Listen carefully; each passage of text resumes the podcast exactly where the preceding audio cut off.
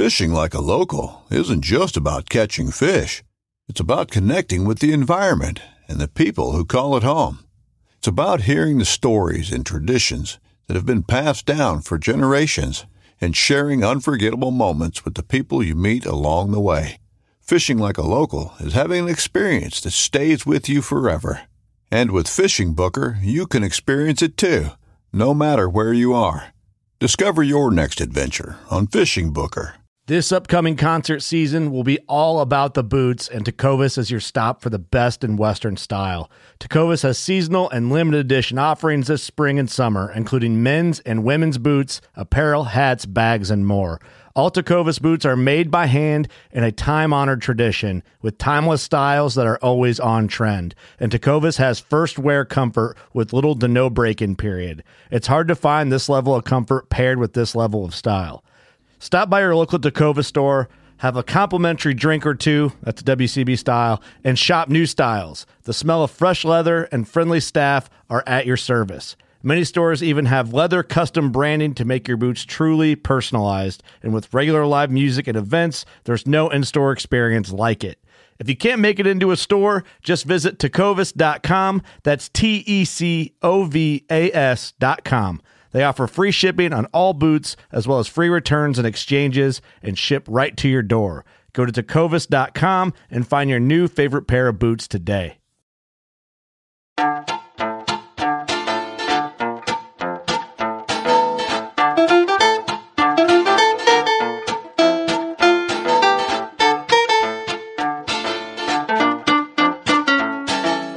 I'm April Vokey, and you are listening to Anchored, my chance to speak with some of the most influential people involved in the outdoors today.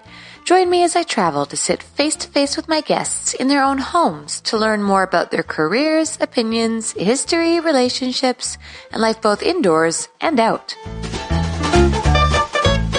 When John Gierach mentioned Bill Fitzsimmons in Trout Bum, he wrote about Bill's professionalism, skill, and deliberate efforts to avoid the camera.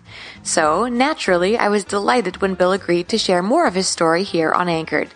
From Christmas Island in the early 1980s, the early days of fly fishing for tarpon, and owning a fly shop in Basalt, Colorado, Bill knows the fishing industry as much as anyone. Bill and his brother Mark are regulars around my campfire in BC, and this fall I was finally able to record him.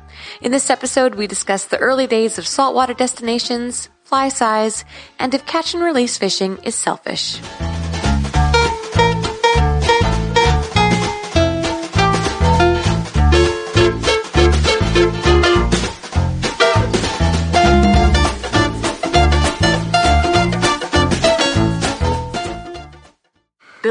Fitzsimmons, international man of mystery.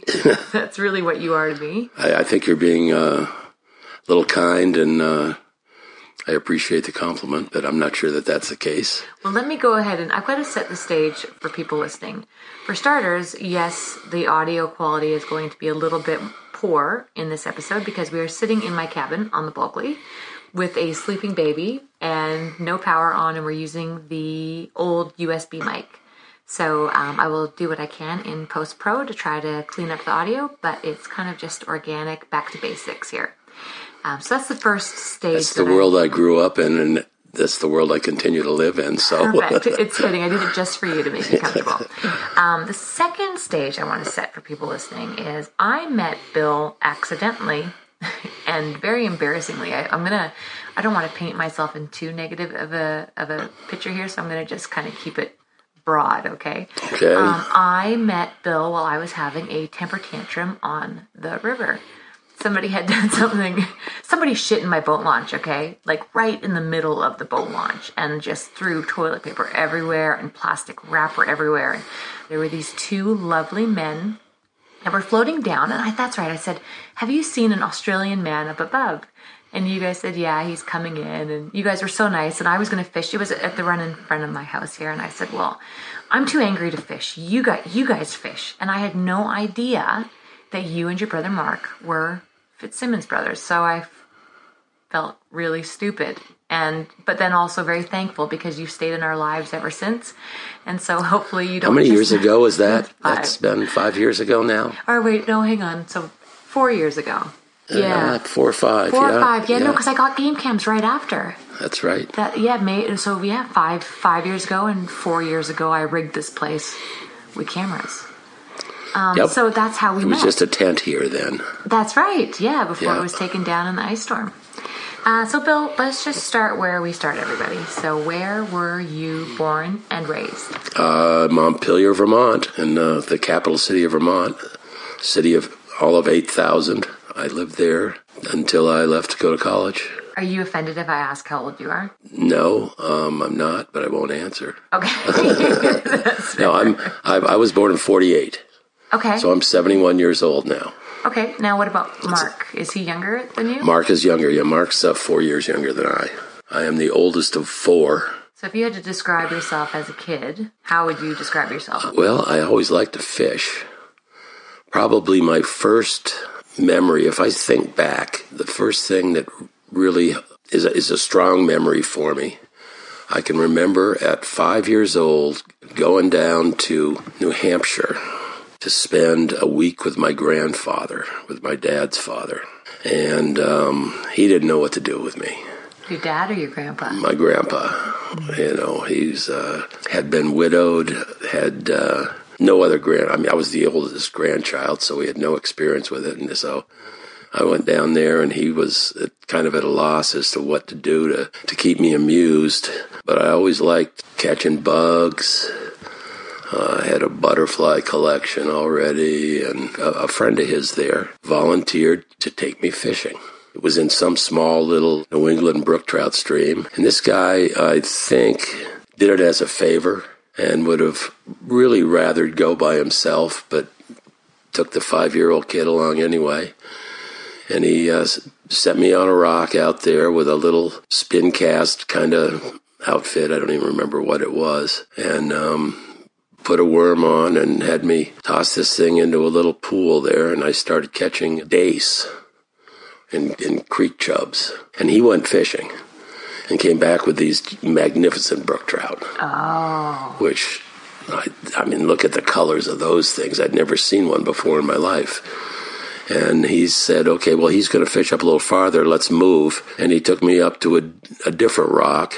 I sat on it and started catching these little things. And I caught a brook trout. And it was massive. And I, sh- I showed it to him. I called him over and I come over, look at this, look at this. Oh boy, I'm, I got to take this back and, and show it to Grandpa. I mean, look how big that thing is. And he said, no, we can't do that.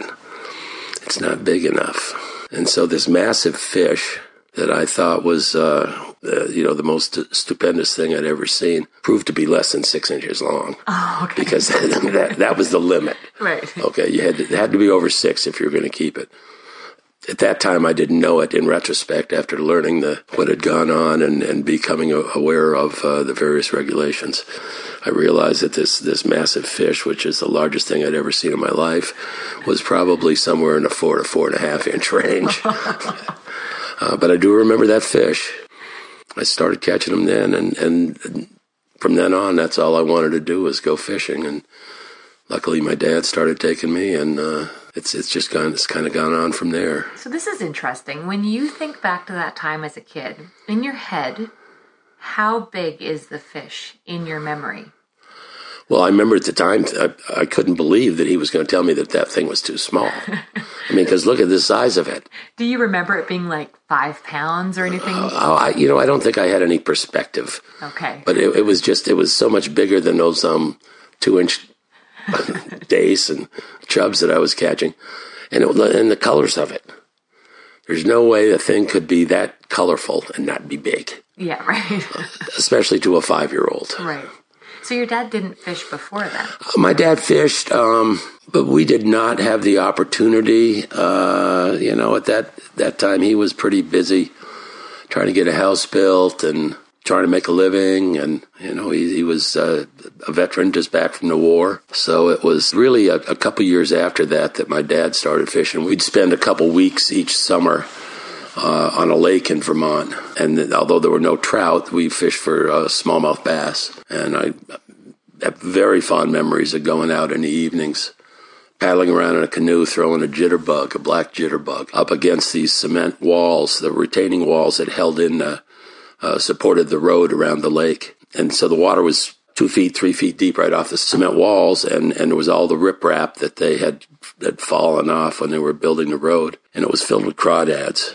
And um, bass would come into the shallow water in the evening, and we caught them, you know, every every night. And it was all very visual kind of thing. You'd throw out that big old jitterbug, and it'd come walking across the top, and these things would come up and smash it. I remember catching one uh, my dad had a friend who uh, worked for the, the, same insurance company that he worked for, who had a, a, cabin down on the lake, and he was sort of the dean of bass fishermen of uh, of Lake Morey. And um, we we caught this. I caught this fish, and I can remember my dad telling my dad, "Dad, grab it, grab it, grab it." And we're in a canoe, and it's tippy, and he's looking down at this fish and thrashing around, and the mouth is fish's mouth is full of hooks and it's about dark and there wasn't any way that he was going to stick his hand down there down into that fish's mouth. We didn't have a net and you just grab bass by the lip. But he was he was uh, very reluctant to s- stick his hand into that fish's mouth with all those treble hooks until the fish was pretty well expended. And um, so we got him and uh, it was uh, according to mr wellman the authority it was the largest smallmouth that had been taken in the lake in 10 or 12 years or something oh, like that. So that wasn't just your young mind thinking about Oh, no, no. It was a big fish. In fact, in my house now, I still have, when we got home, Dad uh, took an old um, grocery bag, one of those brown bags that you know, you don't get in the grocery store anymore. And he cut it open with scissors and laid the fish down on the grocery bag and traced the outside of the fish on that bag. And I still have that. I had it framed and I've got it up on the wall in the house. And I think the fish was, you know, for a Vermont smallmouth, it was a, it was big. I, I believe that it was uh, four and a half pounds. It was over 20 inches long and a big old fat bellied bass, you know, like they get. But I still have that uh, in my dad's handwriting. He was left handed, and you can tell he was left handed. Caught by Billy Fitz. Uh, was the 1st of July, and I think it was 1959 or something like that. What about fly fishing? That was something I didn't get into until after I had moved out west. I fished the brook trout streams just with spinning gear and, and worms and fished every single day all summer from when I was maybe 13 or 14 until uh, until I went away to college. So you fished throughout your high school years? Oh yeah, yeah, every day all summer. Had a couple friends and we always went. And uh, I'd bring home brook trout for dinner and lived, pretty much lived on those when I went out west uh, after after graduating from college in Vermont. Where is west for you? Out to Colorado. Okay. Uh, I went out there for the skiing. I, I, did a lot of ski racing when I was growing up. I moved out there for the skiing to see a gal that I spent most of my uh, college years with, and uh, uh, I got a job doing marketing work for the Aspen Skiing Corporation. And one of the guys that I worked with we worked for the skiing corporation during the day and stamped cans at the local grocery store at night from four o'clock until midnight. He was a, an aquatic biologist from the University of Montana, went to school in Missoula. And Frankie um, tied flies and uh, and fly fished. Just hanging around with him, uh, I decided I needed to, to start fly fishing I had somehow found a, I think I found an old used rod and a mismatched reel and mismatched line at the thrift store in Aspen and started fishing with that.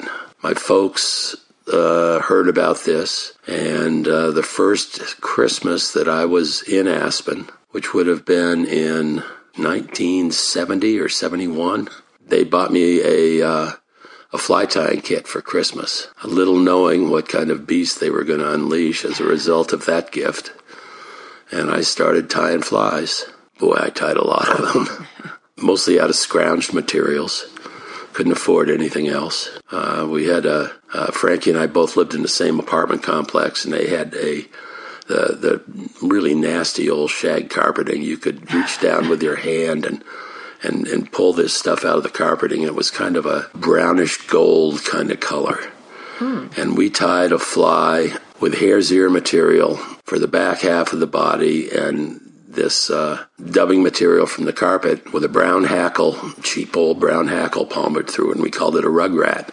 And we caught you catch fish all day long out of the roaring fork in a frying pan with that little nymph in a size 14 or a size 12. What did you take in college? Um, boy, as little as possible. Mostly I chased a gal around in college, and we skied a lot. Um, a girl I met at some ski races. We were together for 45 years. But I, I would not call myself a very serious student. I majored in, uh, in English, minored in German, took a lot of journalism courses, and barely escaped with a degree. But um, did escape with a great girlfriend, so that was uh, that made life worthwhile for me. What did you want to do though? Uh, I did. I wanted to go skiing. No, I understand. okay, with your career, what was your career plan? I did not have a career plan. I wanted to make a living by going skiing. I wanted to be a ski racer or do something I didn't know exactly. Did you make But a I- living doing that? Uh, yeah, I did. I, I ran the marketing department for the Aspen Skiing Corporation for a number of years. Um, I was in charge of all of the their their, uh, their racing events, um, the World Cup races, the pro races. Ran all those events at at uh, at Aspen, Buttermilk, Snowmass, Breckenridge, and also we were 50-50 partners with the Canadian government in developing Blackcomb. Cool. And I ran the events at Blackcomb when they were opening up there too. How long did you work in that industry for? Oh gosh, uh, during the winter, I think I did that for seven years or so, six or seven years during the winter. I spent one summer working for them building lifts and realized that uh, that was something I didn't want to do again. So during the summer after that, I, I decided I uh, needed to do something else. So I started a one man fly tying and, and guiding operation. Okay, so leading up to that point, then, had you become friends with people in the fly fishing industry? No, I didn't know anybody. This was uh, on on a little stream in Colorado that was semi well known. You know, back in those days, the, before the internet, so everything was was word of mouth or the printed word. The river that I was on, I lived uh, along this river. Uh, it was called the Frying Pan River. Was probably known best because Ernie Schwiebert wrote about it. Ernie was a big fan of the river, and you know I got to know him when he came to fish. You know, it was uh, it was a, a, a tail raised fishery. It was a phenomenal trout fishery before the dam was built, and they buried a tremendous amount of water when they built the dam. The the par- portion of the frying pan that is now beneath Ruedi Reservoir was a meandering oxbow, classic dry fly stream. Uh, there was a place on, on the frying pan below the dam, or above the dam now, or underneath the dam now, I should say, where you could um, park your car by the road or by the river and walk down the bank and get in the river and fish about a mile or a mile and a quarter of a river upstream, winding back and forth through these bends until it came back to the road again, and then walk a hundred yards back to your car. So that's what it did through that high alpine valley, just just big horseshoes and back and forth. And they buried it underneath the uh, icy cold waters of Eye Reservoir. And now there's only 14 miles of it between the dam and its confluence with the Roaring Fork River in, in Basalt, Colorado, which is where my fly shop was. Is that what the one man fly operation was? Well, it started. It started out. I knew I wanted to do something with the fishing thing, as uh, as it became obvious that I wasn't going to be a professional skier forever. And uh, my girlfriend from college, uh, we were still together, of course, and we purchased a uh, an old rundown group of cabins on the frying pan. There were six uh, old log cabins and a uh, and a main house that had been uh, utilized as long-term rentals by absentee owners for a number of years. And it was a partnership that owned it due to the fact that there were four of them or five of them. And it was such a small deal, it was not worthwhile for any one of them to take charge of it. And it was, it was a mess. There was no living anything on the property. They parked everywhere. People changed their oil in the middle of the the lawn, uh, the cabins were run down, the roofs leaked, and they realized that either they were going to have to put a bunch of money into it or sell it.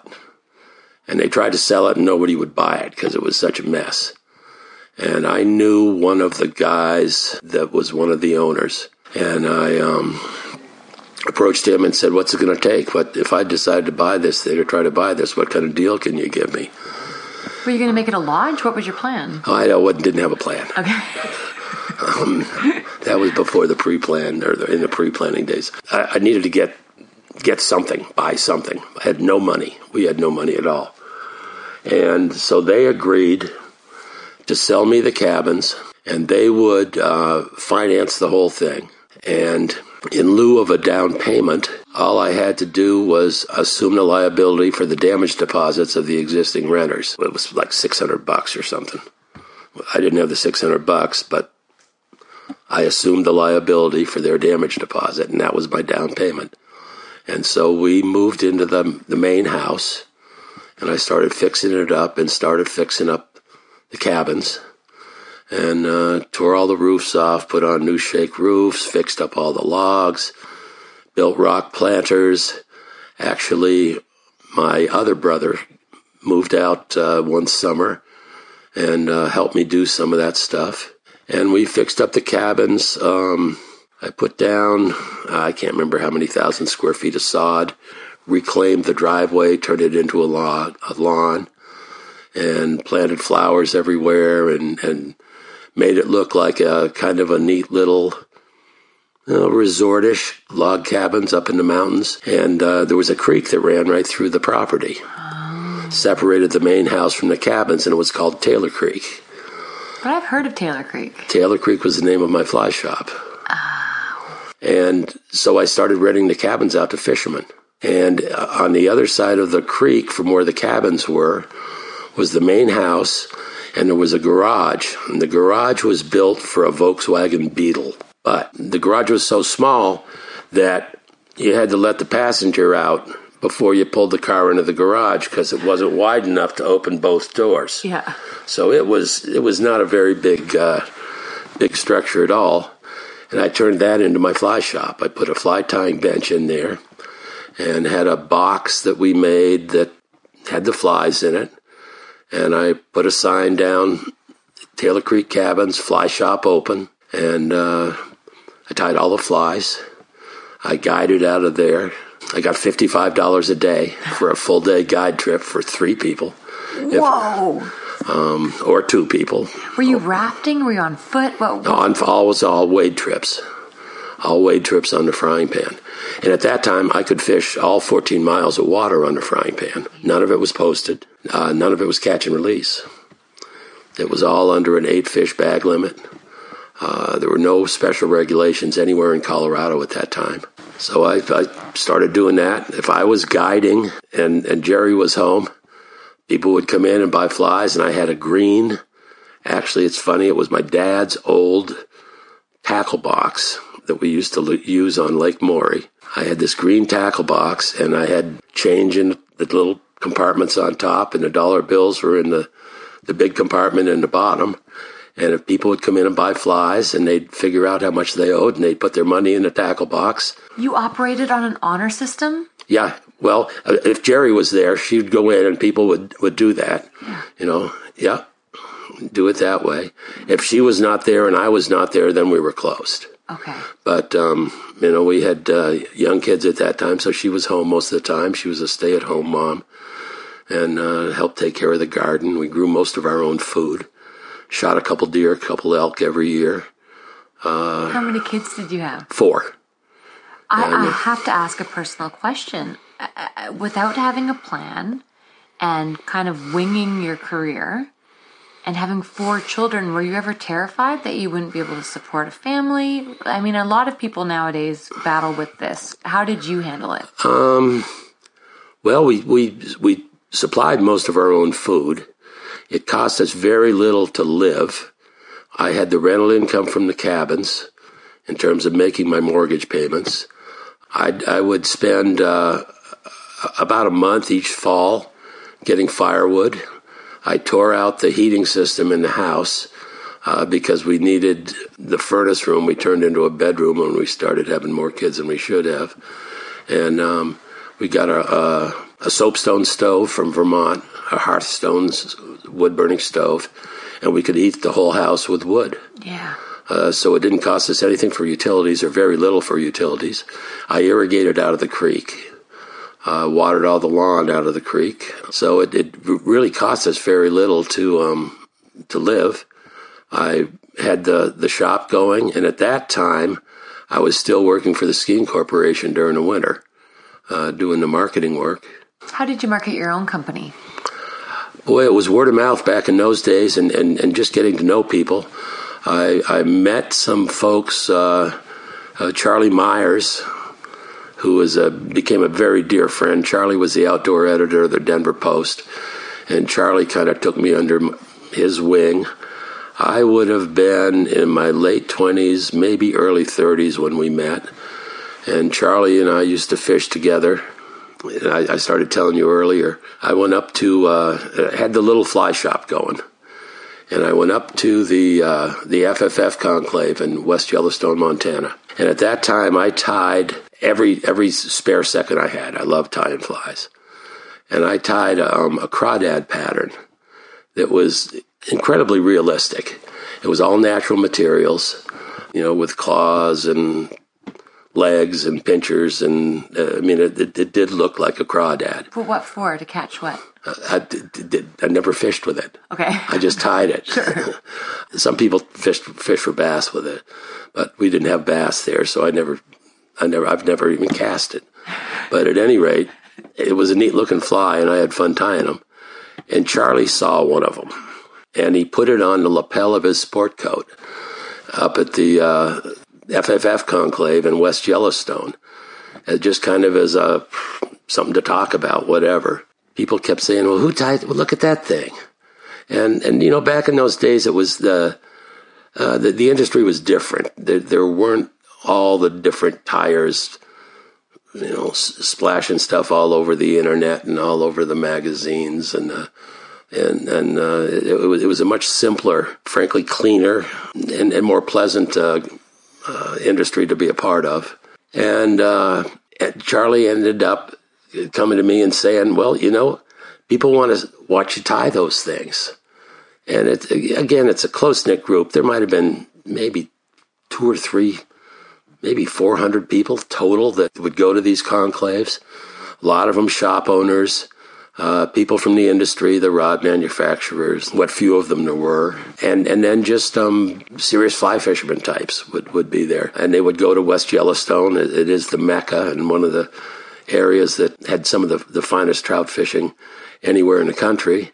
And people would go there to fish, to be there at the same time as this conclave, just to get together with people that uh, spoke the same language as them. And um, look at some of the new stuff, you know, as they do now too. You go to those shows, April. And so Charlie wrangled me an invitation to, to tie at this thing. And I, well, I thought that was pretty good. So he said, well, show up tomorrow morning and we'll have a place for you to tie. So I went in the next morning and, and sure enough, there was a place at, at the fly tying table with an empty chair and it, he had a little name tag thing on it that said my name and I was supposed to sit there, and I looked looked over to one side of me, and and there was a name tag that said George Harvey. And George was, you know, professor emeritus of fly fishing at Penn State University. George was probably in his mid 60s, I would guess then. Just a wonderful, respected man. Uh, knew more about the literature, the, the sport, the history uh, than probably anybody. And then on the other side was this guy named Lee Wulff. and and I thought, holy crap. so we sat down to tie. It, it probably took me 20 minutes to get my hands shaking in the same direction. I was breaking thread. I was dropping my scissors. I stabbed myself with my scissors. but after the bleeding stopped, these guys were great. We we I sat there and tied flies and that was sort of my introduction to uh, uh, to the industry. And um, very gracious people, welcoming. It's it's it's a different world How do you view it now, Bill? Sorry to cut you off, but how do Um, you view it now? I'm glad I, w- I I'm glad I did it then. I, you know, I always consider myself sort of a dinosaur and, and, and am. There are obviously some wonderful people that are, are, are, are still a part of this industry, but there is something about the, oh, the glory shots, the YouTube, the unending promotion that occurs on the internet. Because you're not even on um, social media, are you? No. So you don't even. There's a whole area that you haven't even seen yet. Well, I've seen enough of it to know that I don't want to see any more of I it. believe it. And and that's that is not meant to be demeaning. It just is I don't have I just don't have an interest in it. I I I've seen so many things go downhill. The main reason I sold my store, sold that business, was that I I finally got to the point that I couldn't be cordial to the people that I had to be nice to in order to be successful in the business. We had so many folks, I don't say so many, it's not like hundreds, but Enough. uh, enough that had never fly fished before that came to us and, and discovered something that is a wonderful sport. Decided they really want to do this. They fish with the guides. Uh, we, we teach them how to how to catch these fish, how to cast, uh, how to appreciate the sport. They traveled with us, and then they go up the river and they buy a ranch and they put up a posted signs and now nobody can fish there except for their friends. And these were the waters that I used to guide on, the waters that I taught my kids to fish on. And I can't fish them anymore. Now, the Fryingpan of the 14 miles that I used to fish, approximately half of it is posted. They've gone in with uh, you know heavy excavation equipment and manufactured these runs and put in uh, they, they call it stream rehabil- rehabilitation. We call it stream rearrangement. They're they're very um, not natural looking. I mean, they're that structure that supports fish and all, but it doesn't look like a trout stream that uh, uh, that nature created. It's it's a man-made trout stream. They'll they'll put in a bunch of great big fish that they bought, and then have have some friend of theirs who's never fished before be able to come up and catch a seven-pound fish or something um, deformed. it, it, it's a different it's a different world than the one that uh, that I found when I first fished there. Is that why you started branching off into the more natural fisheries like BC and like Christmas Island? Um, you know, I, I started doing that. I, uh, our, our guide business was primarily uh, was for trout fishing and, and in Colorado. I had uh, one of the gals that, that worked for me for the skiing corporation. Her boyfriend was from Miami, and he had a friend in the Keys who ran the uh, the head boat at Bud and Mary's in Islamorada. You know, the big big charter boat that takes hundred people out there bottom fishing and stuff like that. Uh, Jackie lived uh, lived in in Islamorada, and they went down in the in the spring after the ski lifts closed to spend a couple weeks down there just to get away from the the snow and the the mud and the you know the spring drearies and once the ski lifts closed and they invited us uh, Jerry and I to go down and spend some time with them down there. Approximately what year? That probably was in the early 80s. I'm going to say maybe 81. So we spent uh, we spent about 10 days down in the Keys and there was a, a, a young guide in his first or second year of guiding out of Bud and Mary's who rented the house across the street from where we were staying, and I got to know him. He didn't really have any customers that could cast a fly rod well, and that was something that was always pretty easy for me to do. And we got to know each other, and I went out and fished with him just for fun after his charters. Uh, we hit it off and uh, started fishing together. I would go down and fish in uh, in a fly bonefish tournament in the fall with him, and he'd come up and uh, and go elk and deer hunting with me in Colorado. We just kind of worked out of a trade. I worked out a trade that way, and I always felt that you know that the Keys guides were oh probably the most qualified, uh, the most necessary of any of the guides that I'd ever you know come uh, come in contact with. Uh, you, you can't do it without them, you know.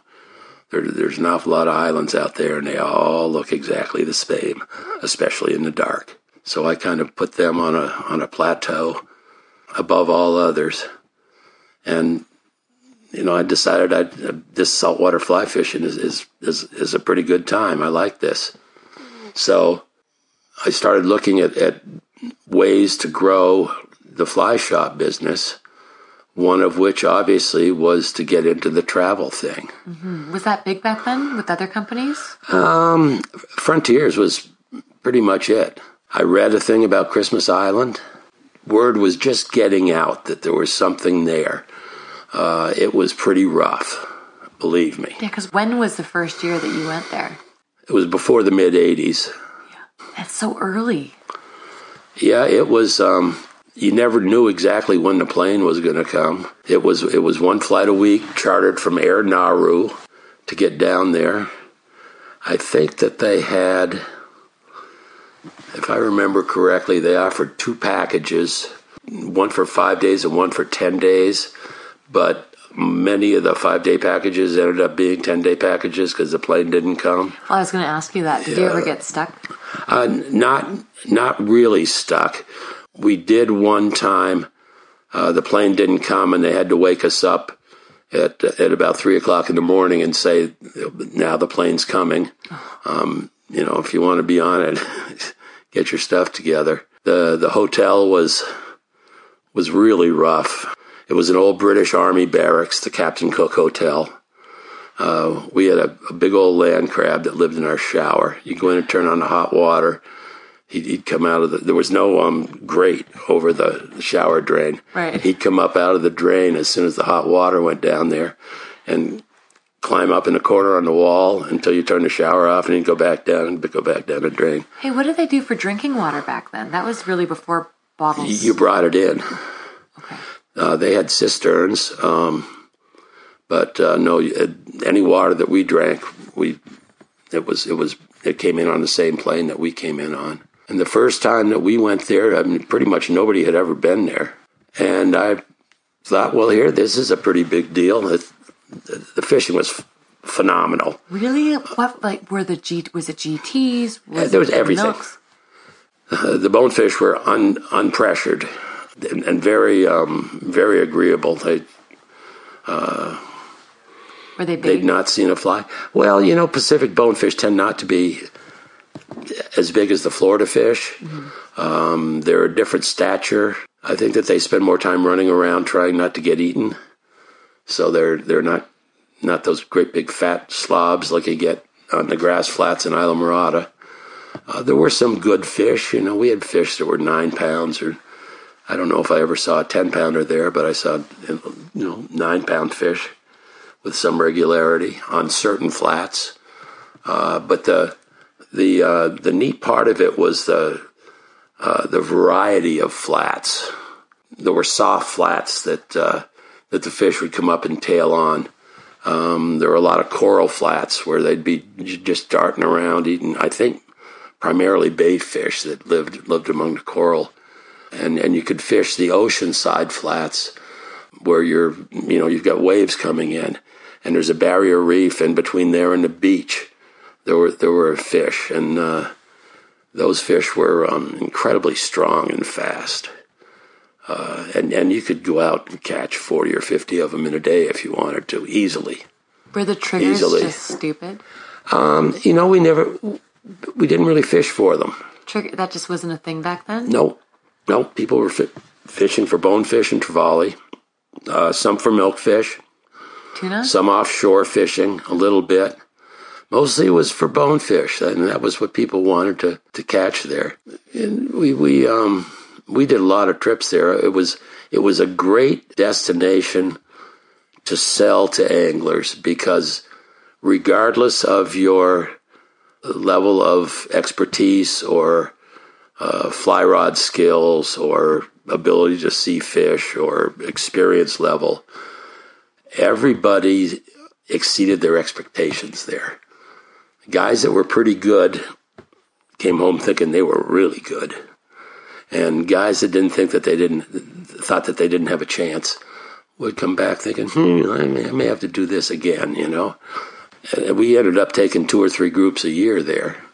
Uh, I don't know. I, I counted it up once on my passports. I don't know if it was it was 35 trips or 37 trips or something like that over the years. So it was that was a big part of it, and we did other travel things too. We had some lodges in, in Alaska that we uh, that we booked for, and uh, did trips to Belize and and Mexico and the Bahamas, and I did a uh, a promotional trip to Christmas Island. The the Fitzgeralds wanted to inject some some new life into the the uh, Christmas Island fly fishing program and produce a new brochure and try to get the word out to the rest of the people in the industry, other shop owners and stuff, that it was available. They asked me to um, to talk to some of the powers that be, the uh, the government people on Christmas, and see what type of promotional program we could put together to get a group of people in the fly fishing industry from the states to go there at one time on a reduced rate kind of deal to to produce a brochure and and to um, introduce people who had not seen it uh, to what Christmas Island had to offer, and um, the uh, the folks there were, were were very receptive. They thought it was a good idea, and they we put together. I can't remember exactly the specifics. Um, April, but it was something like I think it was a thousand dollars or a little less than a thousand dollars to go to Christmas Island for a week and included your airfare. That included and, airfare. Yeah, and so they. Susie said, "Well, you can you can get 24 people to go with you. Go ahead." And there were some givens that needed to go. Uh, you know, people that were well known in the fly fishing industry that that wanted to go there, that Frontiers wanted to be there. Uh, Val Atkinson was our photographer. Lefty Kreh came with us. Uh, the owners of, you know, Bruce Kirschner from Sage and and uh, the general manager of Cortland and Yvon Chouinard. And uh, gosh, I, you know, I haven't thought of this for years. It was a who's who of the fly fishing industry. Luckily, they uh, they allowed me to have a couple wild cards, so I got to invite some people that I wanted to invite. Yeah. One of whom was uh, was Robbie Stewart from the Lower Dean River Lodge. Oh, really? Um, which is how I ended up with my spots on a Dean. ah. Get ready for the greatest roast of all time the Roast of Tom Brady, a Netflix live event happening May 5th hosted by Kevin Hart. The seven time world champion gets his cleats held to the fire by famous friends and frenemies on an unforgettable night where everything is fair game. Tune in on May 5th at 5 p.m. Pacific time for the Roast of Tom Brady, live only on Netflix. When you need mealtime inspiration, it's worth shopping Kroger, where you'll find over 30,000 mouthwatering choices that excite your inner foodie. And no matter what tasty choice you make, you'll enjoy our everyday low prices, plus extra ways to save, like digital coupons worth over $600 each week. You can also save up to $1 off per gallon at the pump with fuel points. More savings and more inspiring flavors make shopping Kroger worth it every time. Kroger, fresh for everyone. Fuel restrictions apply. What's the story behind the map? It's been five, and I was doing the math when you were talking. It's been five, it is five years since I met you. And five years ago, you were telling a story about a map of Christmas Island or Kiribati. Yep. And I'd love to hear it here. Moana Fuati Cafe. Moana was the head guide at Christmas Island. Probably the fishiest person that I've ever had the, the privilege of fishing with. Moana's ability to see fish is far beyond anybody that I've ever come, you know, come in contact with anywhere in the Keys or anywhere. Plus, he could only only see out of one eye, so how he did it, I don't know. Moana was a uh, actually was a Gilbertese native. He was a merchant seaman who uh, ended up on Christmas Island taking care of his brother's wife. And he uh, did some commercial fishing there and ended up being a guide at the Captain Cook Hotel. And Moana caught his very first bonefish with a fly rod when, when we were fishing together. And it, and it really kind of changed his life. Um, all of a sudden, he was a fly fishing guide, and he was an exceptional one. Moana and I got to be very good friends. I was down there quite a few times. Moana actually came to the States uh, to the fly tackle dealer show one year and spent some time with us in Colorado. And over the course of oh, probably four or five years, with my having been down there at least a dozen times over that course of time, Moana, uh, Moana and I really became close. And uh, one one year, uh, for the last the last day of the the trip there in the evening, the hotel puts on a luau. That's right. They roast a pig and have lobsters, and it's a it's a big feed, and it's a big deal for the guides to be able to go because they get to eat stuff that they never get any other time. Like they can eat as much ice cream as they want. And they still do this. Oh yeah, yeah. And, And uh, dan- they dance. dance. And it's, Oh, yeah. It's amazing. Yep, yep. And uh, so I asked Moana. I said, uh, I said, Moana, um, you- you're going to come to the luau tonight? And he said, no. He says, uh, I am making a map of Christmas Island, of the flats of Christmas Island for you. And I said, uh, well, that's very nice, Moana. I figured something on a bar napkin. I had no idea. Uh, next day, he comes to the airport. There's no mention of the map.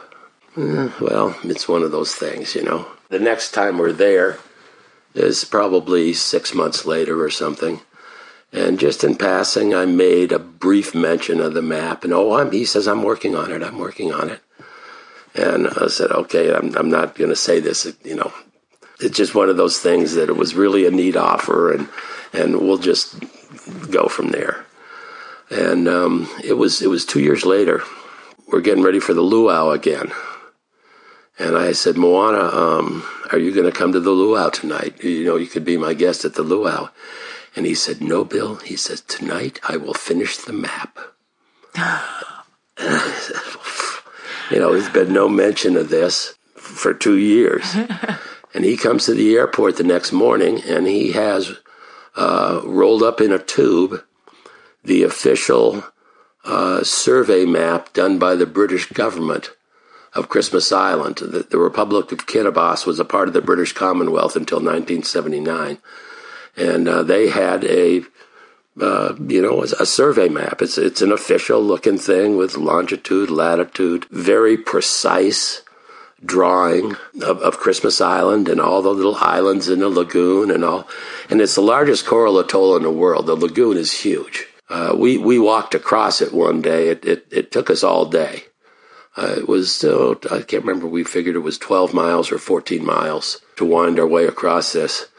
And Moana unrolls this thing, and here's he's drawn the map of the flats on this official survey map, and all the flats are in are shaded in light green in the blue of the water, and and it's dead nuts on. How did he do it though? Well, he's, he said, uh, he gave me the map. He said, Bill, he said, I'm so sorry it took long time. He said, I had to pace it off. So over two years, he kept track of everything somehow in his head, or I don't know whether he sketched it, but you can, I mean, it's, it's dead nuts on. That is incredible. And, um, well, what was Charles saying? What's the map that we have hanging above our bed? Well, okay, so we have, so I got this map, and I brought it back, and, and I um I took it down to Denver to the the fly tackle dealer show to show Susie Fitzgerald. I said, look at this thing that Moana made for me, and she said, oh, we got to get copies of that made. I said, okay, well, that sounds good. Let's make uh, you know a certain number of them and sell them, but um the money goes to Moana's kids' college fund cool. and so that was that was the way it was done. And I think there that Frontiers printed up 200 copies. They're about a third the size of the original. I mean, mine is um, I'm guessing it's four feet wide and close to two and a half, three feet tall. Somehow, well, Charles inherited one. From Andrew. Yeah, and uh, and that's we we talked about it. Charles, when we were talking about Christmas Island the first day we met, he said uh, he said, "Oh, mate," he said, "you you, you should see this map I have of Christmas Island."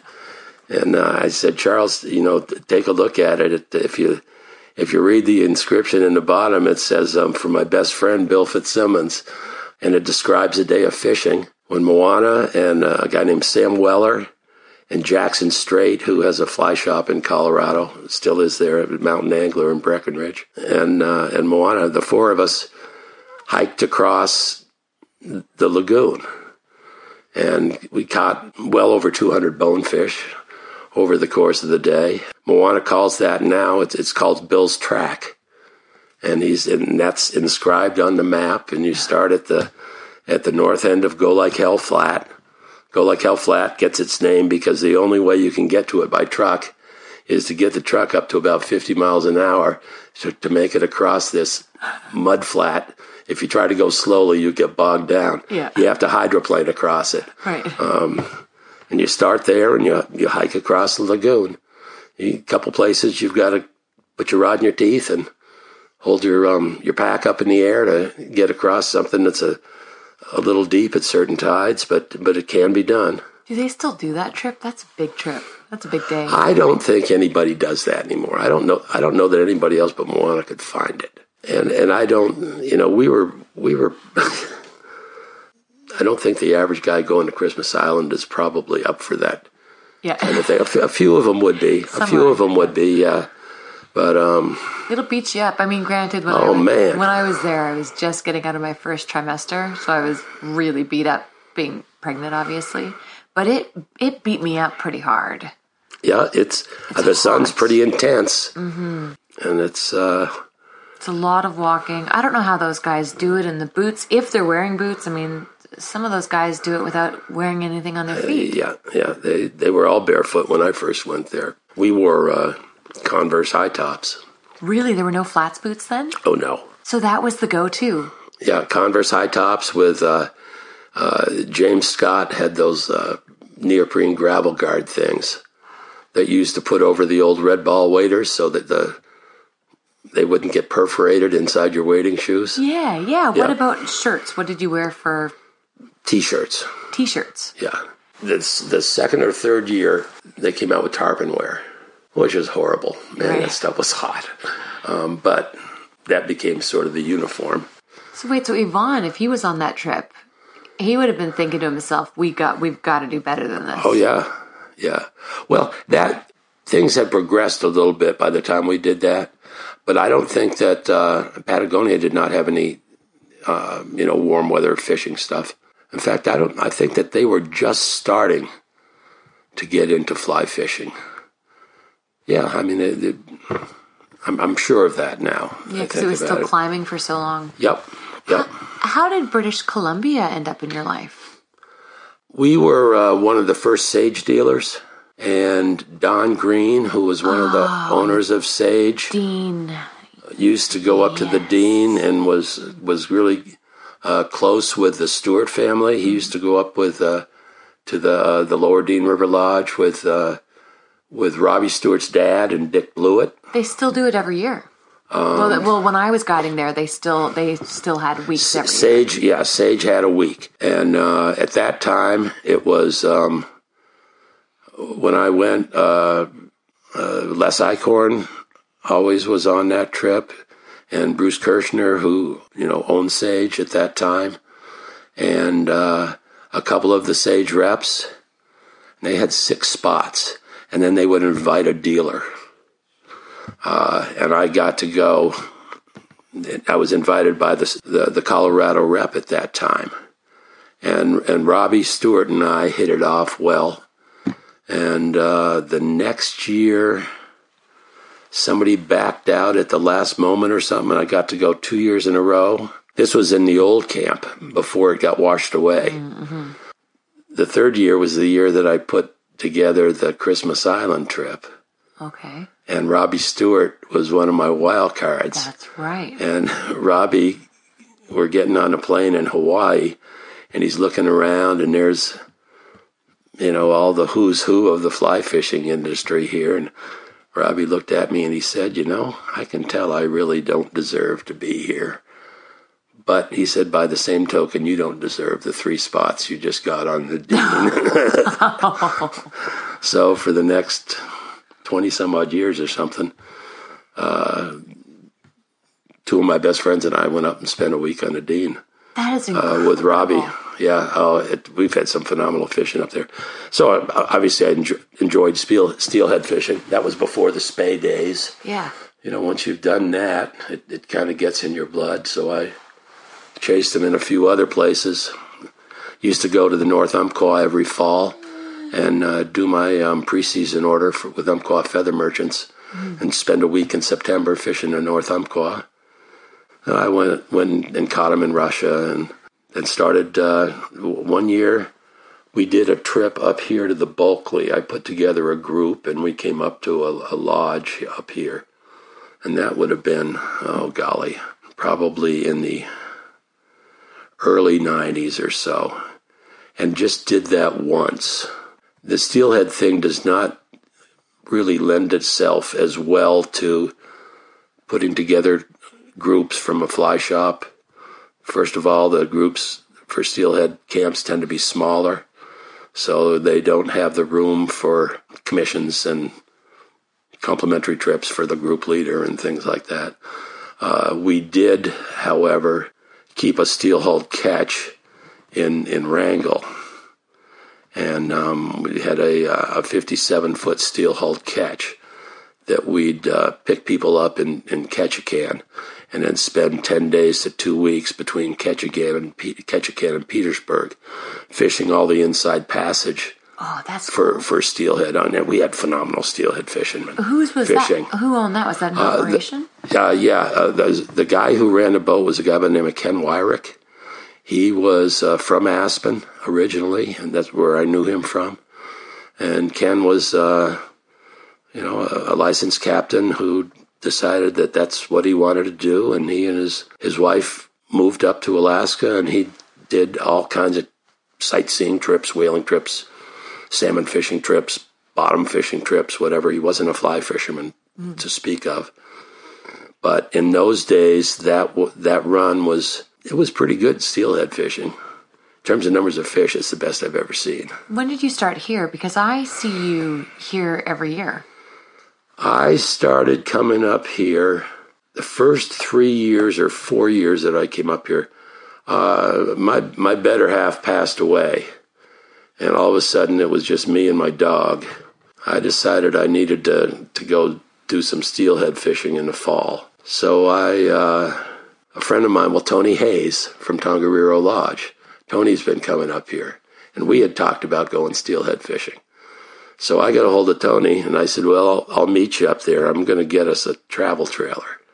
So I went and bought this old Airstream, not the one, not the one I have now. Okay. You know, we look one. for you every single time that we go by the trailer park, and it, it, the airstream is always in the exact same Oh yeah, corner. way up at the end because I can put a run in there for the dog Right. between there, there and a fence, and he can run around in there. So Tony and I, uh, I met Tony in in Smithers. He flew in, and I dragged the trailer up here, and we went down and stayed on the Kispiox and did that for a couple years. No, actually, I, let me go back. That's not right. We met here and stayed at at, at Fort Telkwa All right. on the Bulkley, and it blew out. It, it was huge and it was dirty and it wasn't getting any better, and we didn't know what to do. And this was back in the days when um, we could we could fish on the weekends and everything. Um, so we started driving around. Went down to the Kispiox. I looked at it and I said, you know, Tony, I've caught fish in the Dean when it looked a lot worse than what the Kispiox looks like right now at least we can go fishing. So we came up here and grabbed the trailer, went down and parked it at uh, at is it Riverview, Rivers River's Edge, Riverview on the Kispiox. on the. Oh. Yeah, left the trailer there, and and I uh, fished out of there for oh three or four years uh, until I was accused of being an illegal guide. Oh, they hit you with that? Yeah. Well, I had you know I came up for a month. You still come up for a month. I know, but and I and I had a, a bunch of friends, guys that I fished with, most of whom were still gainfully employed. They can't come up for a month. They can get a week. So I go to the airport on Saturday and drop somebody off and pick somebody else up. Ah. And then one of them, Mike Steiger, gosh, a guy from that I met on the Drake. Mike's fishing with me down on the uh, on the Skeena after I'd picked him up, and a couple of the Canadian. Um, there's there's a group at the at the campground that were were somewhat upset that we did pretty well and they didn't do very well. And so they're thinking, well, this guy's coming up here. He's got to be guiding. I mean, he gets a new guy every week. Uh, you know, it fit the profile. I, I can't, I'll admit that. It, it, that certainly wasn't what I was doing. And, and it never occurred to me that it appeared that that was what I was doing. But they tipped off the powers that be, and we're down on the Skeena, on the Skeena, and an officer comes up and starts talking to Mike, and Mike says, "Oh, this should be good." yeah, he says to Mike, uh, "Who you fishing with?" He says, "Oh, that that guy up there." Um, I, I came. This is my first day. I just came in to fish with him.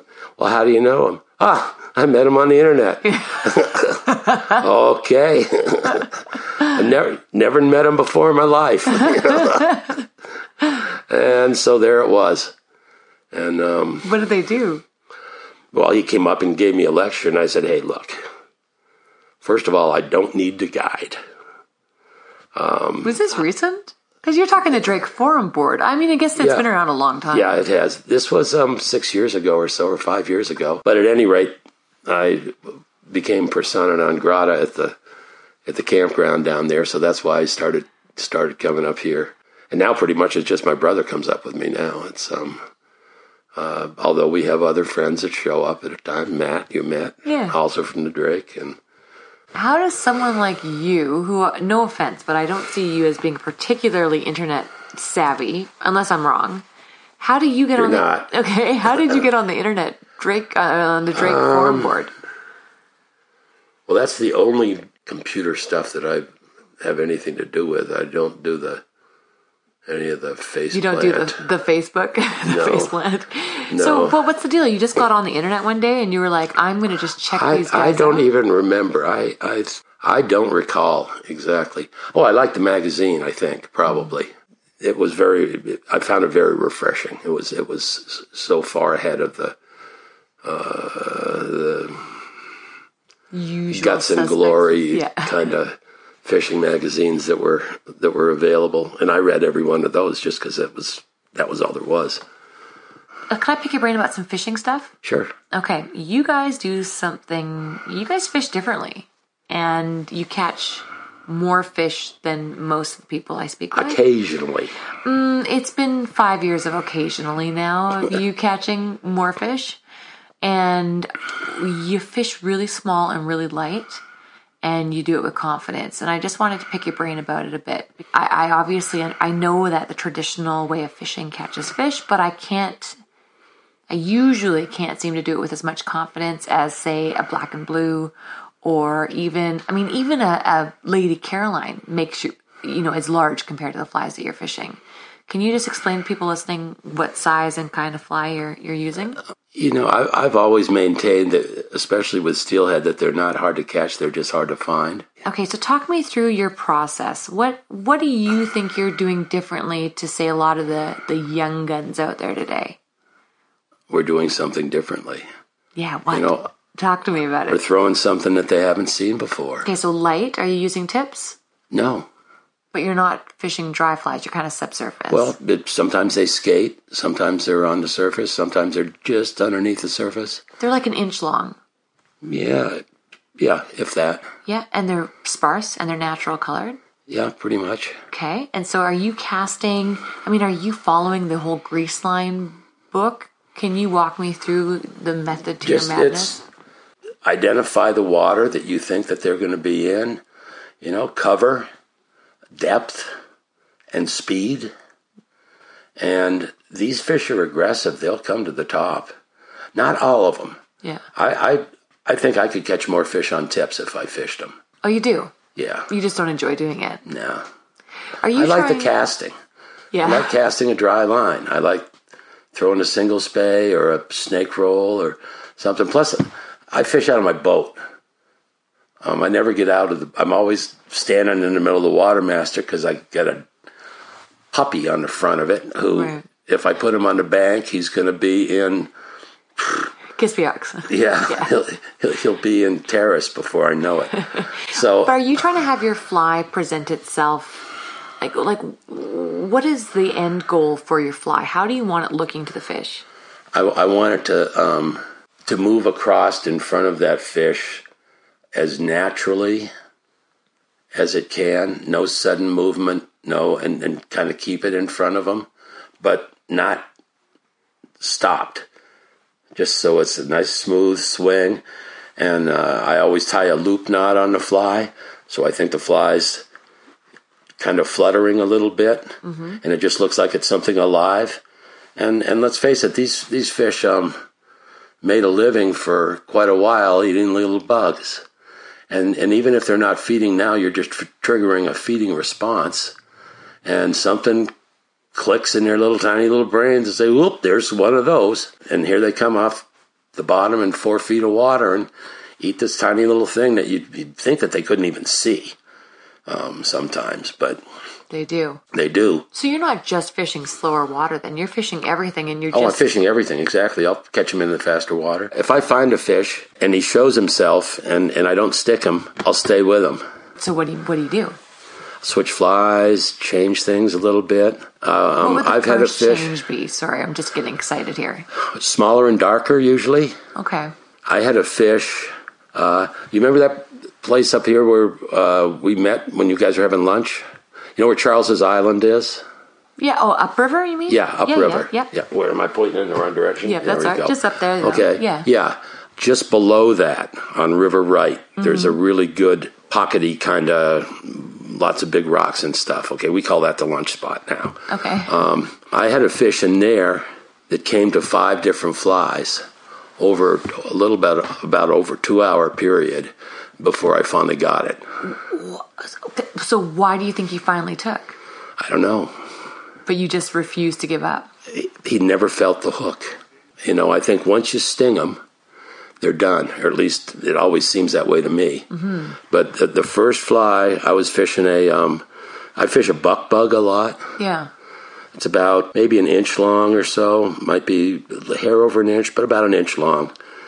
And I, I put that down through, and uh, I saw the fish boil behind it. You know, because the fly's not an inch beneath the surface in that fast water like that with a floating line and, and a long light leader. The fly's right right on top. Sometimes it's waking, and and you could see him. I saw him boil, and I did it again. He boiled on that fly again. Then he, he went away. Wouldn't come back. Never felt him. I use a um, a thunder and lightning. Okay. It's an old Atlantic salmon kind of fly. Yeah, I thought so. That's my comeback fly. And so I put on a little thunder and lightning and put it down through there, and it beep, beep, just felt a little like a smolt kind of thing, and then nothing. So I stopped and brought it back in, make about three or four steps upstream, uh, tied on a little skunk, little green butt skunk, put it down through there. He boiled on that one, wouldn't eat it. Let's see what and I put on something else. Uh, I pro- probably put on a smaller buck bug and tried that. Uh, nothing. And I, and I use this um, it's kind of a little caddis, a moose hair caddis thing. Again, it's just a nondescript brownish moose hair with a muddler kind of head and moose coming out all the way around the body. It just looks like a bug in the water, and and it uh, it ate that, but never stuck. And then it wouldn't come back, wouldn't come back. So I said, okay, that's it. I went back to the, the buck bug that I had on first, took about two steps upstream, made one step down, and there he was. Do you adjust the speed of your swing to match the size of your fly? Not really, no. Not intentionally. But you know, it's interesting. I read Topher Browne's Atlantic Salmon Magic book, and he has this theory that a smaller bug or fish can't swim as fast through the current as a larger one. So if you're fishing a smaller fly, you should have a slower swing, and vice versa. I don't speed the fly up at all with steelhead. I always try to keep you know keep the swing just pretty constant, no herky jerky. You know, just I mean that's the way. It, it, probably there's other people who do it that catch more fish than I do and have been doing it a lot longer that do it differently. But that is what I've always done. I try to make a cast so that as soon as the fly hits the water, it's fishing. Okay, yeah. So I probably cast more downstream than most people cast across more than I do. I'll try to cast a longer line so I get a bigger piece of the pie, but I keep that angle the same. Mm-hmm. And just let it come across as slowly as I can with a line as straight as possible. I hate it when my line does this, does that, gets that snake thing in it. I want it just nice and straight. Do you ever step downstream while you're swinging? Slow? Uh, nope, never thought of it. Yeah. Might work sometimes, I don't know. If you step down when you're swinging, to me it's counterintuitive because what I I like to go in there and think, okay, somewhere in this run is a fish. And I am going to make sure that I make my fly do what I want it to do in front of that fish. Make sure he sees it. Yeah. So if I blow a cast, I repeat it. Or if something happens where all of a sudden, if there happened to be a fish there, he wouldn't have seen that fly, I'll repeat the cast and make sure that he does. So if you step down some of the time, you're lowering the fly, You are. maybe below a fish or something. I don't know. It's hard to stay consistent. Well, I- try to, and sometimes it works, you know. What about if it's bright outside versus if it's overcast? I don't pay any attention to it. Yeah, I don't either. I, I, I'm being I honest. start, you know, maybe it may would make sense with some of the winter fish. You know, I have done a not a tremendous amount, but a fair amount of uh, fishing for those winter fish with big gaudy flies, and it maybe a bright fly on a bright day. I don't know. But don't you live in Washington now? Yeah, yeah. You don't. I- you didn't dive into the winter steelhead. Um, I, I do some. You know, I keep the trailer over in Forks during the winter, um, and my brother comes up for a, a while and spends a month there, and he he really gets into it more so than I. I don't enjoy the the um, the winter fishing experience as much as I enjoy doing it up here, where it's um, summer weather and dry line and not raining, Yeah. and and I feel like I can get away a little bit better up here. You know, it's Washington's getting it, it gets pretty crowded down there. Do you find it's gotten pretty crowded here too? Um, yes, but it's um, you know, we're we're we don't get out there at the crack of dawn. Yeah. The the people that are aggressive and just have to be there and stuff like that, they're they're usually long gone by the time I get on the river. I get my uh, my six or eight hours of fishing in. That's about all I need. I like your style. Do you find that you catch smaller fish by fishing up top? No, And I ask only because when I was doing my television series, I was fishing a bamboo rod, light line, and, you know, traditional flies. And then I would always fish with somebody who was fishing a skagit line and a tip and a big marabou leech or something mm-hmm. similar so that we could compare. And I was hooking a lot smaller fish, and people going through behind me and dredging were catching larger fish. boy, I you know I caught some big fish, but not not as many as the dredged fish. it doesn't seem like that to me. I mean, these fish here, uh, in a typical year, you always see some of the, we call them Morice fish. I don't know if that's indeed what they are, but they're fish that, that appear to have spent less time in the salt.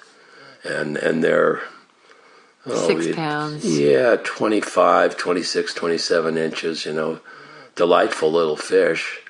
Uh, you always see some of those. They are far from the majority. Yeah, so you're still catching big fish up, up Oh top of yeah, that. yeah. I often wonder if it's just that when I fish, when, when a lot of us are fishing lighter stuff, it's usually earlier in the summer or earlier in the fall. And that is when the smaller fish are in. Because I've always found that the bigger fish tend to come in a little bit later. Well, that that could be, that could be. For tonight, is there anything that you would like to add or to ask me? Um, I, I just, I guess it's sad to me to realize that uh, we'll have uh, conversations about how things used to be, and it's uh, it's unfortunate that that they'll never be that way again. But ten years from now, some of these young kids out there will be talking about what we're seeing right now, and and these will have become the good old days, you know. Yeah. Can you remember remember ten years ago when we used to be able to go out and hook a fish or two every day? I, I fear for these fish. I, I make being a steelhead's a hard way to make a living anymore, and it just seems like the uh, the elements and the politics and the um, unfortunate greed that is a part of our society is going to conspire to uh, to make it tough for these things to live. You know, I mean, we drive along the Thompson on the way up here. It breaks my heart to do that. You think of what that used to be. Last year, they thought there might have been 120 of them that made it back. 120 fish. It's the biggest environmental tragedy that I have personally experienced. I mean, there's a lot of tragedies you look happening. at what's right now, happening. Yeah, look at look at this run this year. I mean, who knows? It's always been cyclical. Let's face it. Um, and and you see things like the Skagit, where the run is not what it used to be, but it's still fairly healthy. You know, they're getting their eight thousand fish or ten thousand fish or something like that.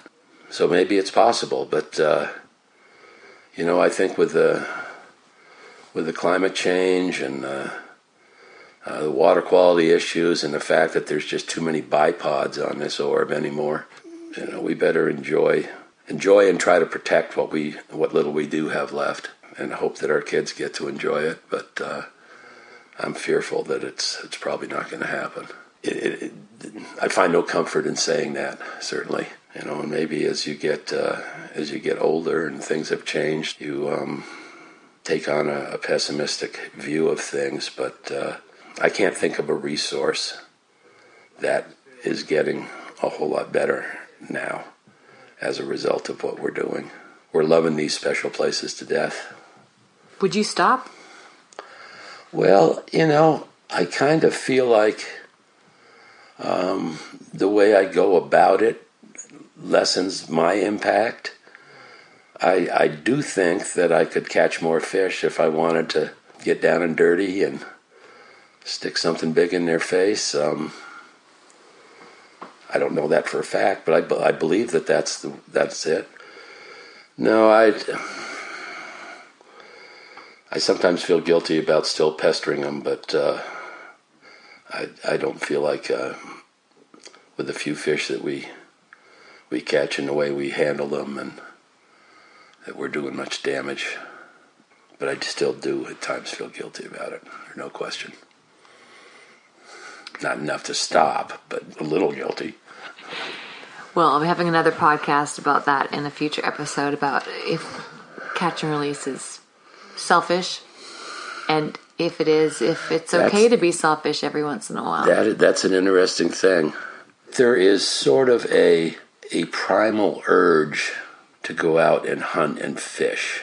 I know I have I find that in myself. Maybe it's something that's that's born into us. It wasn't all that long ago that we had to do that to live, and it's something that is there. Here's a way to satisfy that. But why not fish for salmon and take home salmon? Because I found myself fishing the other day, and I'll be honest, a steelhead would have been cool, but I was targeting coho. And, uh, and Charles, he just couldn't understand where I was coming from. I, I feel like, I mean, I still love catching steelhead, but I don't know. I, I, I, I- every season, I never know, I can never predict where my head's going to be at. Sometimes I just am steelhead crazed and I and I need to catch steelhead, and then other times I just want to leave them alone. I can't figure myself out. I guess that's the the human nature in all of us. Um, to me, it's it's I find it physically fun to go out there and, and go through the process. I notice things on the river that were it not for those fish, I wouldn't be there to notice some of the other things. Mm-hmm. It's an, it's an interesting uh, conundrum, you know. It's I don't know that there is a a singular answer to it. I guess we all have to come up with our own answer and uh, And I think we all have our own individual answer. and be comfortable with it. Yeah. And it, if at some time it's it doesn't feel right to do it anymore, then I guess you move on to something else. I don't know. Well, listen, I'm going to wrap it up. Alrighty. And let you get out. And I just thank you so much for meeting up with me Oh. tonight. And My my pleasure, April. It's um, as I say, you were uh, scraping the bottom of the barrel here with your. I've been trying to get to you for years. It's just, it's always, there's always just, it's just too Well, hard. we're busy fishing, in you know. steelhead camp and but I mean even out there tonight we're sitting by the fire and it's like okay we got to get up we got to get up and go inside and do this it's hard to leave the fire Yeah, sometimes it's just hard to verbalize some of these things, you know. it's almost always hard to verbalize some of these things Yeah, Yeah. yeah. well Alrighty. thank you so much and that concludes this episode of anchored thank you for listening